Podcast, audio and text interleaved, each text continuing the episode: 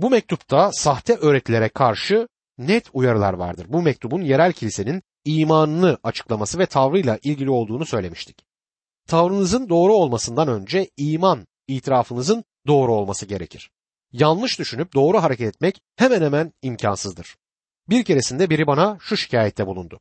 Kavşakta bir kadın şoförün elini pencereden çıkarması bir şey değil ama ne yapacağını bilmemiz gerekir dedi. Çünkü bazen sağa bazen de sola sinyal verir ve bazen de sağ sinyal verip sola döner dedi. Üzücü olan şu ki insanın yanlış düşünmesine karşın doğru hareket etme çabasına girmiş olmasıdır. Dostum bunu uzun süre devam ettirmek mümkün değildir. 1. Timoteus 1. bölüm 3. ayette Makedonya'ya giderken sana rica ettiğim gibi Efes'te kal ve bazı kişilerin farklı öğretiler yaymamasını, masallarla ve sonu gelmeyen soy ağaçlarıyla uğraşmamasını öğütle diyor. Bazı kişilerin aykırı öğretiler yaymasını engelle diyor kısaca. Başka bir deyişle sağlıksız, sakat, çürük öğretiler öğretmesinler ve yaymasınlar diyor. Elçi Paulus Galatyalılara başka bir müjde olmadığını yazmıştır. Oradaki Yahudiler başka bir müjdeyi öğretiyorlardı ama Elçi Paulus başka bir müjde olmadığını söyledi. Tek bir müjde ve tek bir öğreti vardır. Öğreti kilisenin öğretisini belirtmektedir. Yerel kilisenin öğretişi peki ne olmalıdır? Başlangıçta olan da aynı olmalıdır. Pentekost gününün ardından kendilerine elçilerin öğretisine adadılar diye yazdılar. Bu kiliseyi niteleyen dört şeyden birisidir. Birincisi elçilerin öğretisi, ikincisi birlikte toplanmak, üçüncüsü dua ve dördüncüsü de Rabbin sofrasıdır. Bunlar kilisenin görünen dört parmak izidir. Bir kilisenin öğretisi elçilerin öğretisi değilse o kiliseye kilise demek mümkün değildir. Kutsal yazıları farklı yorumlamamızın bizi bazı öğretişsel antlaşmazlıklara götürdüğünü görüyorum. Bir keresinde önemli bir vaizde öğle yemeği yedim. Hemfikir olduğumuz konulardan görüş ayrılığımızı oluşturan alanlardan konuştuk ve gördük ki bazılarının sandığı gibi çok büyük farklılık yok. Yemeğin sonunda bana o kadar çok konuda hemfikiriz ve temelde de aynı görüşü paylaşıyoruz ki bu nedenle aslında temeli oluşturmayan konulardaki farklılıklarımız bizi ayırmasın dedi. Böyle hissetmesine çok sevindim. Maalesef herkes benim gibi düşünmüyor ama düşünenler de var. Ne var ki imanın gerçek temeli olan elçilerin öğretisine sarılmalıyız. Elçiler kutsal yazıların sözsel esinini Tanrı'nın sözünün doğruluğu ve yanılmazlığını öğrettiler. Ve Mesih İsa'nın tanrılığını öğrettiler.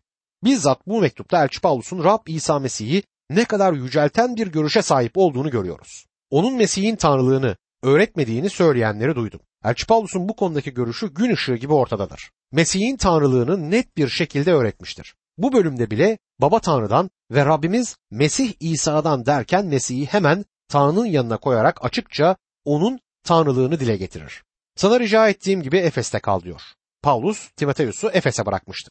Kendisi de Makedonya'daydı. Efes önemli bir kentti ve Elçi Paulus orada diğer yerlerden daha çok vakit geçirdi. Aynı zamanda orada büyük bir hizmeti de oldu. Timoteus Efes'te kalıp farklı bir öğreti öğretmeyecekti. Kilisenin öğretisi doğru değilse o kilise değildir. Orada ne kadar çok gözetmen, ihtiyar, vaiz, tapınma önderi olsa bile bunun eğer öğreti doğru değilse bir önemi olmaz. Eğer orada öğreti yoksa kilisede yoktur. Öğreti de elçilerin öğretisi olmalıdır. 1. Timoteus 1. bölüm 4. ayette bu şeyler imana dayanan tanrısal düzene hizmet etmekten çok tartışmalara yol açar diyor. Masallarla uğraşma ya da mitleri bir kenara bırak. Efes dönemin gizemli dinlerinin merkeziydi. Bu büyük merkezde Hadrian, Tarajan ve Diana tapınakları bulunmaktaydı. Hepsi de Efes'i merkez olarak seçmişti.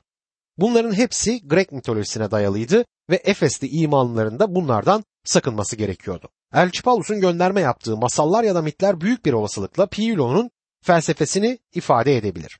Pilo eski antlaşmayı alıp ruhanileştiren zeki ve seçkin bir İsrailliydi. Diğer bir deyişle mit görüşünü öne sürmeye çalışmıştır. Bu görüşü bazı batılı okullarda görüyoruz. Örneğin yaratılış kitabının bir mit olduğunu ve oradaki insanların aslında hiç yaşamadığını bu insanlara öğretir.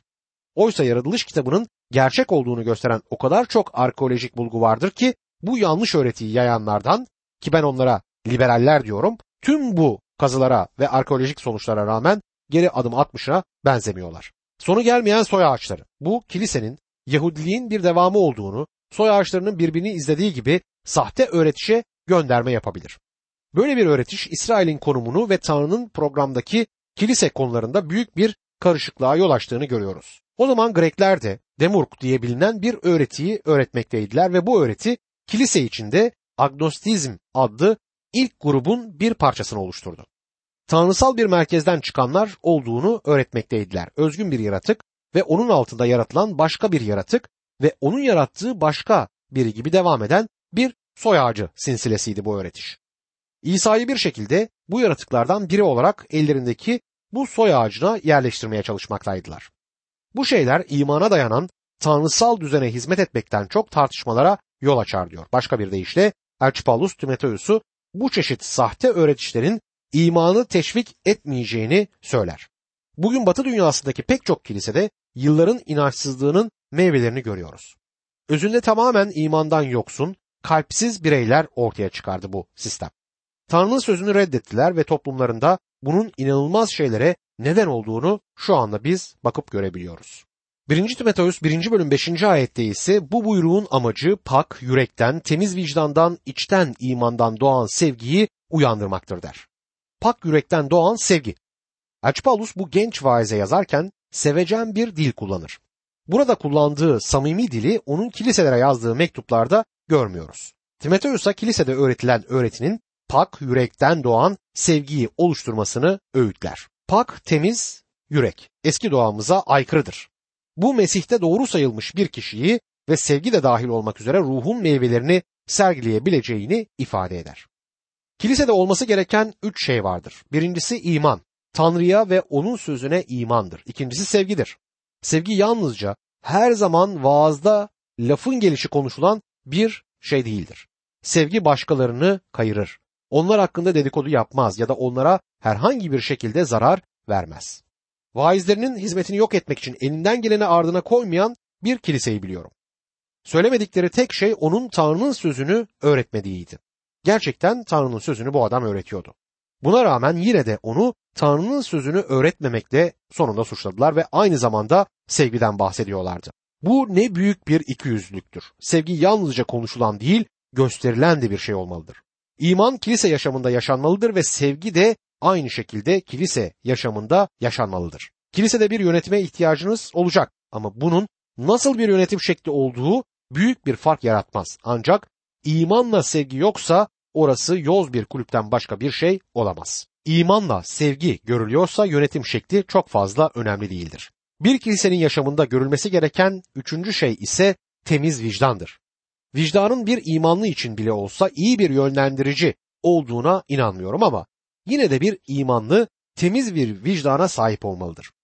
Gece yatağınıza yattığınızda o gün içinde kötü bir şey yaptınız mı ya da söylediniz mi bunu düşünmelisiniz. Birçok duyarlı imanlı böyledir.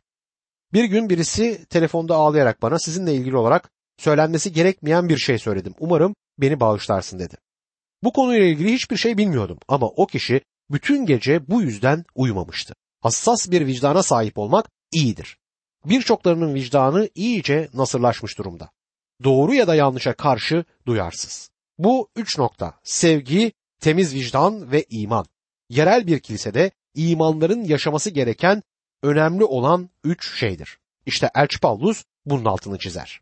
1. Timoteus 1. bölüm 6. ayette ise bazı kişiler bunlardan saparak boş konuşmalara daldılar diyor. Boş konuşmalar, güzel sözler, anlamsız konuşmalar, süslü püslü bir dil anlamına gelir. Sizi yağlayacak, sırtınızı sıvazlayacak insanlar vardır ama sırf bunun pek bir anlamı yoktur. 1. Timoteus 1. bölüm 7. ayette kutsal yasa öğretmeni olmak istiyorlar ama ne söyledikleri sözleri ne de iddialı oldukları konuları anlıyorlar der. Elçi Paulus gerçekten lafı abiyane tabirle gediğine koyar. Açıkçası hatalı öğretişte bulunup da bunu bir de kendilerine güvenerek yapanlar olduğunu belirtir. Tanrı'nın sözünü reddederler ve aslında ne dediklerini kendileri bile anlamazlar. 1. Timoteus 1. bölüm 8. ayette yasayı özüne uygun biçimde kullanan için yasanın iyi olduğunu biliyoruz diyor. Elçi Paulus burada imanları sahte öğretişe karşı uyarmaktadır. Genç Timoteus'un bulunduğu Efes'te bol miktarda bulunan gizemli dinlerden ve putperestlikten bahsetti. Eski antlaşmanın sadece bir mitoloji olduğunu söyleyen sahte öğretiye karşı da onları Elçi Paulus uyardı. Yasanın kurtuluş yolu ve kurtuluştan sonra kutsanma yolu olduğunu öğreten aşırı kuralcılara da bu ayetle yanıt vermektedir. Yasanın bir amacı vardı ama Tanrı onu bir kurtuluş aracı olarak vermedi. Yasa bizi suçlar, insana bir günahkar olduğunu ve bir kurtarıcıya ihtiyacı olduğunu gösterir. Yasanın altında dünyanın en iyi adamı bile tamamen suçlu olduğunu görecektir. Ama müjdenin en kötü adamı bile Mesih'e iman ettiği takdirde aklanmaktadır. Günahkar iyi işlerle kurtulamaz çünkü zaten iyi işler yapamaz. Elçi Paulus Romalılar kitabında Romalılar 8. bölüm 8. ayette şöyle der. Benliğin denetiminde olanlar Tanrı'yı hoşnut edemezler. Tanrı'yı hoşnut edebileceğiniz fikri Tanrı'nın sözüyle tamamen çelişmektedir. Onu hoşnut etmek imkansız. Onun standardına ulaşamazsınız diyor. İyi işler kurtuluşu sağlayamaz. Ama kurtuluş iyi işler sağlayabilir. Elçi Paulus bunu Efeslilerde açıklığa kavuşturarak Efesler 2. bölüm 8 ila 10. ayetlerde şöyle der. İman yoluyla lütufla kurtuldunuz. Bu sizin başarınız değil, Tanrı'nın armağanıdır. Kimsenin övünmemesi için iyi işlerin ödülü değildir. Çünkü biz Tanrı'nın yapıtıyız. Onun önceden hazırladığı iyi işler yapmak üzere Mesih İsa'da yaratıldık. İnsanın yasayı yasaya uygun şekilde kullandığı sürece yasanın iyi olduğunu biliyoruz. Yasa Tanrı'nın isteğini gösterir. Ahlaki olarak iyi olmasına karşın kurtuluşu sağlamaz. Günahkarı kurtaramaz ama onun hatasını düzeltir ya da ona bir günahkar olduğunu gösterir. Amacı da zaten budur. 1. Timoteus 1. bölüm 9 ve 10. ayetlerde şöyle yazar. Çünkü biliyoruz ki yasa doğrular için değil, yasa tanımayanlarla asiler, tanrısızlarla günahkarlar, kutsallıktan yoksunlarla, kutsala karşı saygısız olanlar, anne ya da babasını öldürenler, katiller, fuhuş yapanlar, oğlancılar, köle tüccarları, yalancılar, yalan yere ant içenler ve sağlam öğretiye karşı olan başka ne varsa onlar için konmuştur. Yasa doğru adama Mesih İsa'ya imanıyla doğru sayılana verilmedi. Bu kişi Tanrı'nın önünde çok daha yüksek bir düzeye çağrılmıştır. Yasa, yasa tanımayanlara verildi. Öldürmeyeceksiniz buyruğu kimseyi öldürmeyi düşünmeyen, kimseye zarar vermeyi tasarlamayan, aksine yardımcı olmaya çalışan Tanrı çocuğuna verilmez. Bu buyruk yüreğinde katil olana verilmiştir. Doğal insanı kontrol etmek için verilen bir yasadır. Yasa fuhuş yapanlar, oğlancılar, köle tüccarları, yalancılar, yalan yere ant içenler içindir. Mesih'e gelmiş olanlar yasayla kurtulmadı ama Tanrı'nın lütfuyla kurtuldular. Yasada verilenlerden bile daha yüksek olan bir düzeye getirilmişlerdir. Size yardımcı olacağını düşündüğüm iki örneği izninizle size anlatayım. Kürsüde olup önünde yasaya karşı gelmiş birine bakan bir yargıç düşünün. Karşısındaki sanık suçlu, ağır bir ceza ödemesi ve hapse girmesi gerekiyor ancak yargıç bu mahkumun yasayı çiğnemiş olmasına ve onu suçlu bulmama karşın onu seven bir oğlum var. Benim oğlum varlıklı biri ve bu mahkumun para cezasını ödemeyi kabul etti. Ayrıca bu adamın yerine hapse girmeyi de kabul etti. Bu nedenle onun cezası tamamen ödenmiştir. Bu suçluyu evime alacağım ve ona oğlummuş gibi davranacağım. Yargıç suçluyu evine aldığı zaman artık ona öldürmeyeceksin ya da çalmayacaksın gibi şeyler söylemez. O adam şimdi onun oğludur. Yargıç ona aile üyelerini sevmesini, masada nasıl davranması gerektiğini, karısına saygılı olmasını ve ailedeki işleri paylaşmasını söyleyecektir. Gördüğümüz gibi bu adama tamamen farklı davranılır. İşte Tanrı'nın iman eden günahkar için yaptığı budur. Yasanın üstünde ve ötesindeyiz. Yasa, yasa tanımayanlar içindir. Eski doğayı, bedeni kontrol etmek için yasa verilir. Sizlerle paylaşacağım diğer örneği de yıllarca önce çok değerli bir uzman yorumcu olan Dr. Harry Ironside anlatmıştı. Büyük bir kentte bir konferansta öğretide bulunduktan sonra bir Hintli inanlıyı beraberinde kaldığı kente götürür. Bu Hintliden gençler grubunda yasa ve lütuf konusunda kafası karışık kişilere konuşması istenir. İman yaşamında yasanın yeri konusunda kafaları karışıktır. Hintli bu gruba şöyle hitap eder. Frankfurt'tan buraya trenle geldim ve saatlerce istasyonda bekledik. Orada istasyonun bekleme odasındaki duvarlarda yere tükürmeyin yazılı levhalar gördüm. Oradaki kural buydu. Yere baktım ve kimsenin bu kurala kulak asmadığını fark ettim ama buraya geldiğimde hoş bir imanlı ailenin evine davet edildim. Oturma odasında otururken etrafa bakındım ve duvarlarındaki hoş tablolara gözüm takıldı. Duvarlarda yere tükürmeyin yazılı bir levha yoktu. Yere eğilip halıyı iyice inceledim. Halıya kimse tükürmemişti. O istasyonda gördüğüm kuraldı ama kaldığım evde ise bu lütuftu. Yasa altındaki insan onu asla yerine getiremez ve devamlı bu yasayı çiğner. Lütuf altındaki insansa Tanrı'nın evine getirilir ve o da orada öldürmeyecek ve yalan söylemeyecektir. Bunu yaparsa Tanrı bunların hepsini görür. Sağlam öğretiye karşı olan başka ne varsa diyor Elçi Paulus. Listesine koymadığı her şeyi ve her günahı kapsamaktadır bu söz. Elçi Paulus'un kişisel tanıklığını da 1. Timoteus 1. bölüm 11. ayetten itibaren görüyoruz. 11. ayette mübarek Tanrı'nın bana emanet edilen yüce müjdesine göre bu böyledir. Tanrı merhametlidir der. Bu yine Paulus'un kiliselere yazdığı mektuplarda bulunmayan ama genç vaize yazarken kullandığı çok değerli ifadelerden birisidir. Başka bir şekilde şöyle çevrilebilir. Mübarek Tanrı'nın yüce müjdesine göre bana emanet edilen budur. Harika bir anlatım biçimidir. 1. Timoteus 1. bölüm 12. ayete devam ederek Beni güçlendiren Rabbimiz Mesih İsa'ya şükrediyorum. Çünkü beni güvenilir sayarak hizmetine aldı der. Rabbimiz Mesih İsa'ya şükrederim. Elçi Paulus Mesih'in Rabliğini burada vurgular. Beni güvenilir sayarak hizmetine aldı diyor. Günümüzde hizmet fikri son derece yanlış anlaşılmaktadır. Bütün imanlılar hizmettedir. Tanrı'nın çocuğu olan kimse hizmetin dışında kalamaz. Elçi Paulus'un burada kullandığı hizmet sözcüğü diakon sözcüğüyle aynıdır ve her imanlı Rab İsa Mesih'in bir görevlisidir der.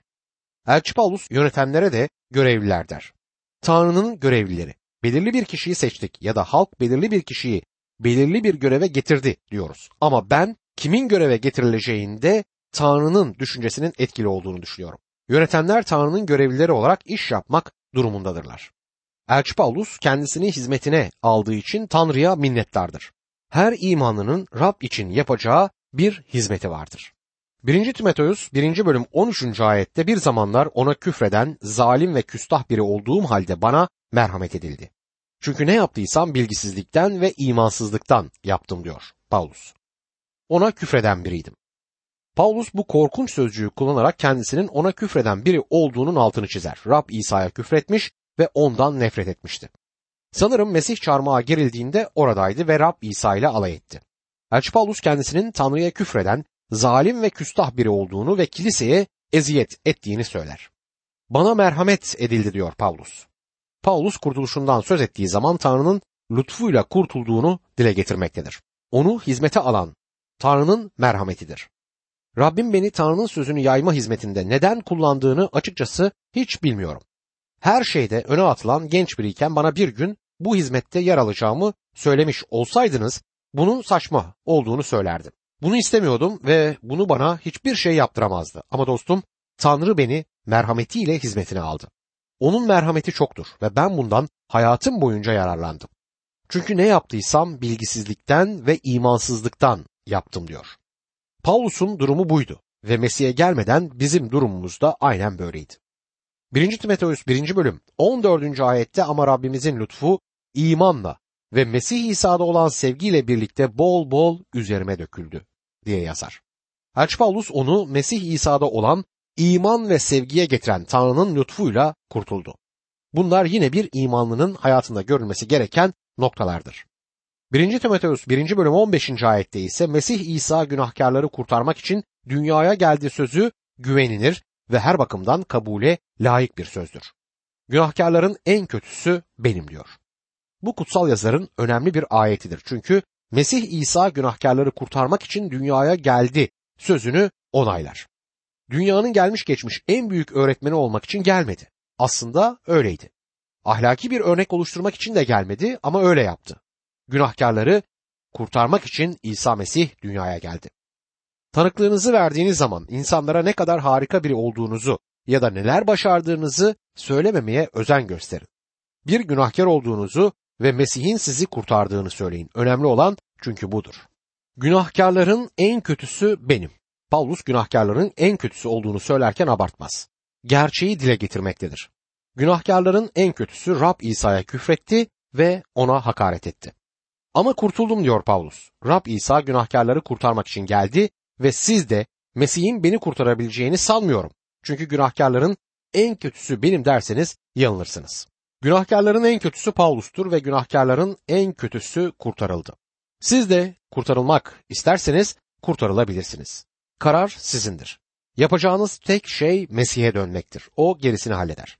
O güvenilirdir. Elçi Paulus bu güvenilir bir sözdür diyor. 1. Timoteus 1. bölüm 16. ayette ise ama Mesih İsa kendisine iman edip sonsuz yaşama kavuşacak olanlara örnek olayım diye sınırsız sabrını öncelikle bende sergilemek için bana merhamet etti der. Bu nedenle bana merhamet etti. Gördüğünüz gibi Rabbin hizmetine girmek için merhamete ihtiyacı vardı. Mesih İsa kendisine iman edip sonsuz yaşama kavuşacak olanlara örnek olayım diye sınırsız sabrını bende sergilemek için bana merhamet ettiler. Elçi Paulus yalnızca müjdenin öğreteni değil aynı zamanda bir örneği olduğunu da burada söylüyor. 1. Timoteus 1. bölüm 17. ayette ise onur ve yücelik sonsuzlara dek bütün çağların kralı, ölümsüz ve görünmez tek Tanrı'nın olsun. Amin der. Elçi Paulus bu muhteşem hamd ve şükran duasını anlamaya çalışmadan daha ileriye gidemezdi. Sonsuzlara dek bütün çağların kralı kimdir? O Rab İsa Mesih'tir ve Rab İsa kimdir? O tek Tanrı'dır. Bana Paulus'un İsa'nın Tanrı olduğunu öğretmediğini söylerseniz size bu ayeti gösteririm. Elçi Paulus onun Tanrı'nın bedende görünüşü olduğunu düşündü ve burada da bunun harika bir tanıklığını verir. Timoteus'a verilen emanet nedir? 1. Timoteus 1. bölüm 18. ayette oğlum Timoteus senin hakkında önceden söylenen peygamberlik sözleri uyarınca bu buyruğu sana emanet ediyorum. Öyle ki bu sözlere dayanarak iyi savaşı sürdüresin der.